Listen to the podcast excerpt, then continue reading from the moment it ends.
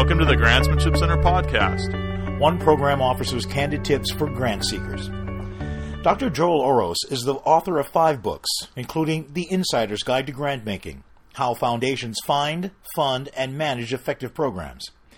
In July of 2001, while serving as a program officer at the Kellogg Foundation, Dr. Orosz spoke with the Grantsmanship Center training graduates in Los Angeles, offering his own no spin advice on how to approach foundations and write persuasive proposals. The following is adapted from those remarks. When you approach a foundation, don't just look for areas of interest. Try to find the key leaders. Get as many names as you can. One of Joel's laws of foundations is that nobody gives grants to organizations. You give grants to people because you believe in them, think that they can handle that money and do a great job with it.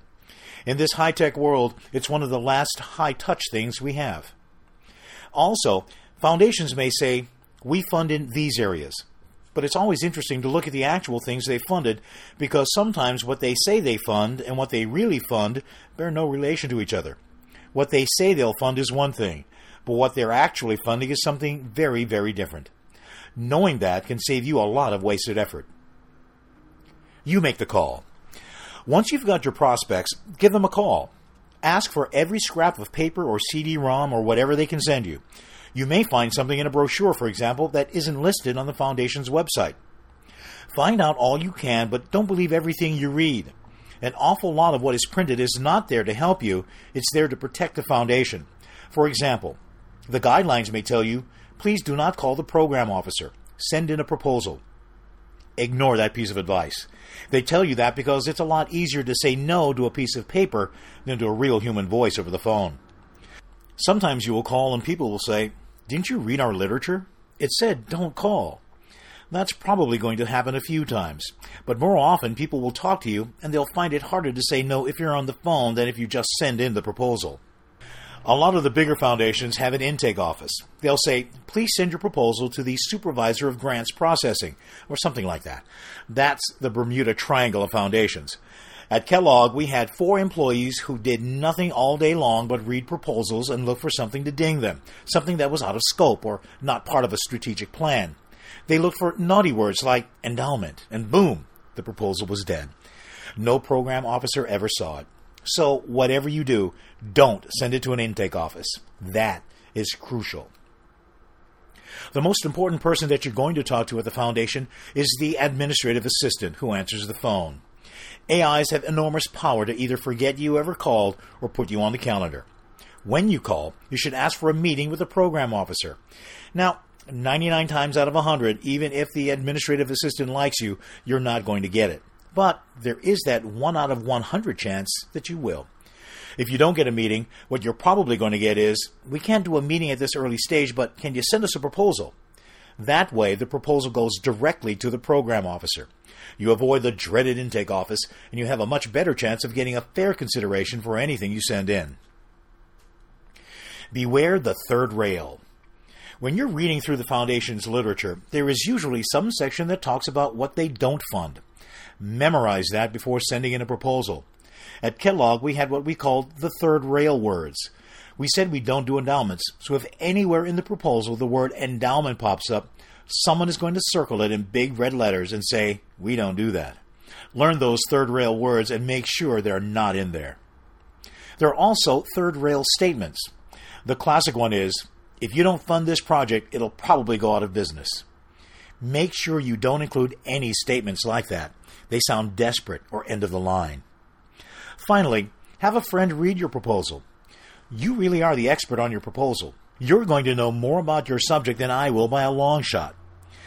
Because you're so close to it, it's too easy to throw in an acronym that I won't know.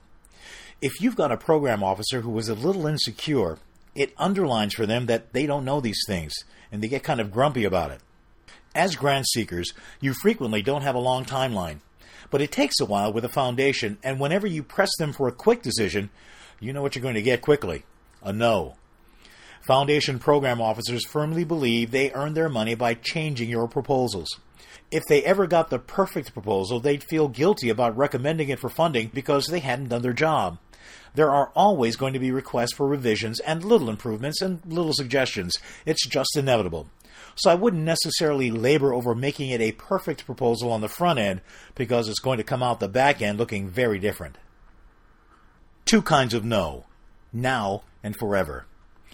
If you do get one of those thoughtful, sensitive letters turning you down, what is almost never clear is what kind of no you've gotten. There are two kinds of no. One is you are that close to making the cut, and if you come back in the next round, you'd have a pretty good chance. The other is we hated this proposal, and if we ever get another one from you, we'll burn it without reading it. So the question is, what kind of no did you get? I would call and try to find out. It won't be easy to get the program officer because the last thing program officers want to do is talk to people they've just turned down. Many feel guilty about it or are afraid that the person on the other end of the phone will be irate. But definitely call and at least get the news from the administrative assistant if you can't get the program officer. Is it no for now or is it no forever? If it's no forever, you might as well find that out and stop wasting your time going back. Here's my list of a dozen great proposal traits. 1. Innovation as always. Foundations have an addiction, and that addiction is innovation. Foundations don't want to fund something that has been working well and is doing good stuff. Foundations want to be involved in starting something new, something innovative, something untried, something promising. There are two ways to do this. First, you can really start something new and innovative and untried and promising. The second is to at least make it sound like it's new and innovative. Anyone who's been in the game for any length of time knows that's what you sometimes have to do to get a foundation grant. But avoid third rail words like continuing operations or tried and true project, because that just brings out the ding squad. It's not going to work unless the foundation specifically says that they are willing to fund operating support for existing projects. That's a rare foundation, but if they do, terrific. If not, lean toward innovation.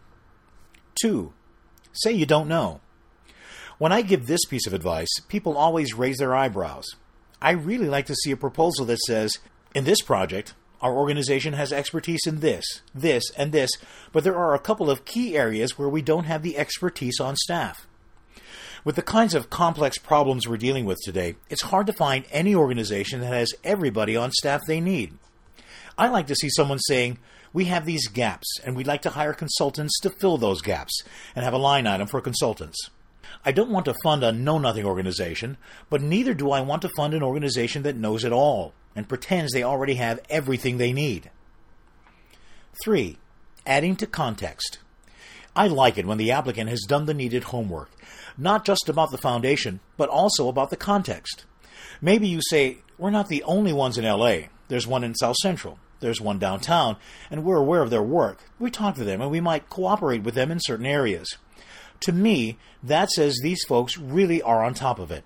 They know who's out there. They know who their possible friends and allies could be. 4. Client involvement. I think it's important that the applicant is doing the project with the people they're trying to help and not to the people they're trying to help. I see this a lot in youth proposals. When you start asking, you discover that no young person has been involved in writing the proposal. There's no young person on the advisory panel. There's no young person on the governance of the project. It's all folks my age who've cooked it up, experts on youth who are not young, and that is just not going to fly. If you can demonstrate that whatever population you're working with is there right from the get go, helping you put this together, helping you to run it, that's tremendously impressive. You're walking the talk then. Otherwise, it's a little scary. 5. Avoid self absorption. Again, this may sound like a semantic distinction. The applicant should be other centered and not self centered. 6. You get what you pay for. I like it when the applicant is willing to invest some of his own money in the project.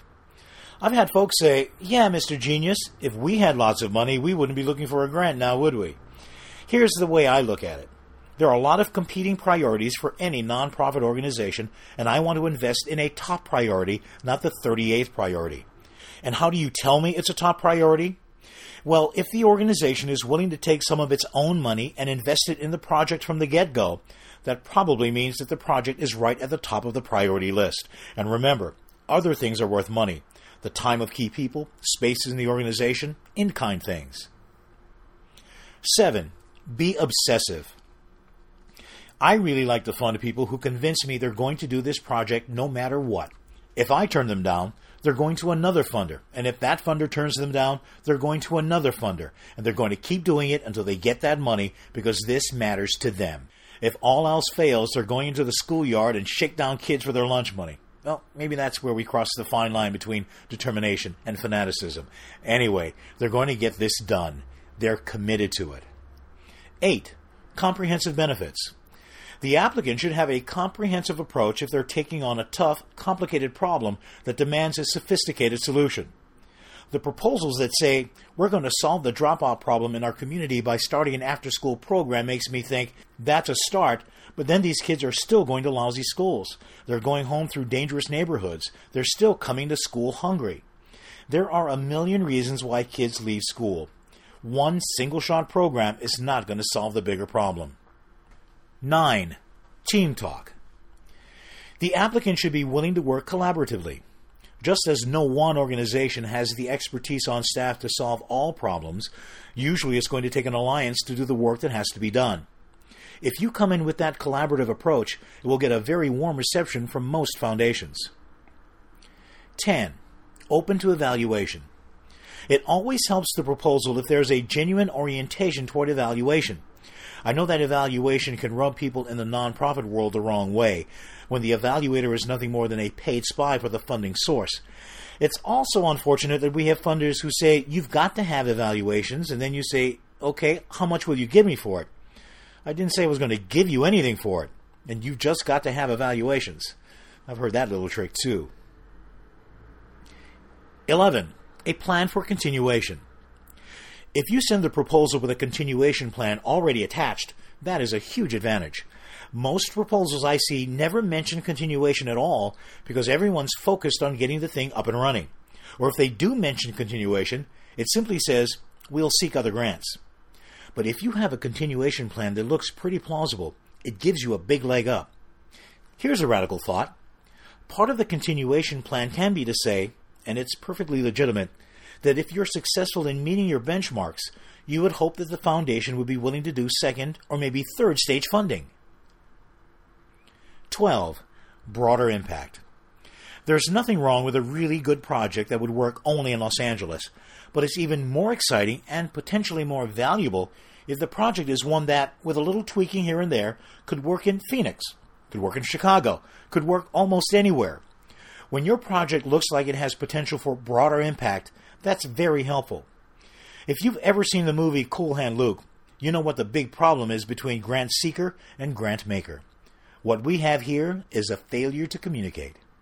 90% of that failure rests squarely on the shoulders of foundations and other funders. They have not done a good job over the years of communicating what they're interested in.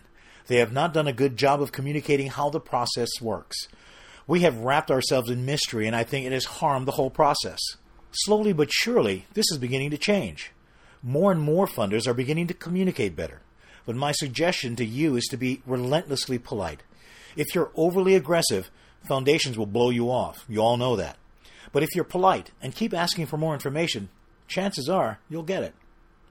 The final piece of advice that I would give is to never be satisfied with third rate treatment. Either leave those folks behind or continue to be relentlessly polite, asking for better treatment because it is important that there be a true partnership.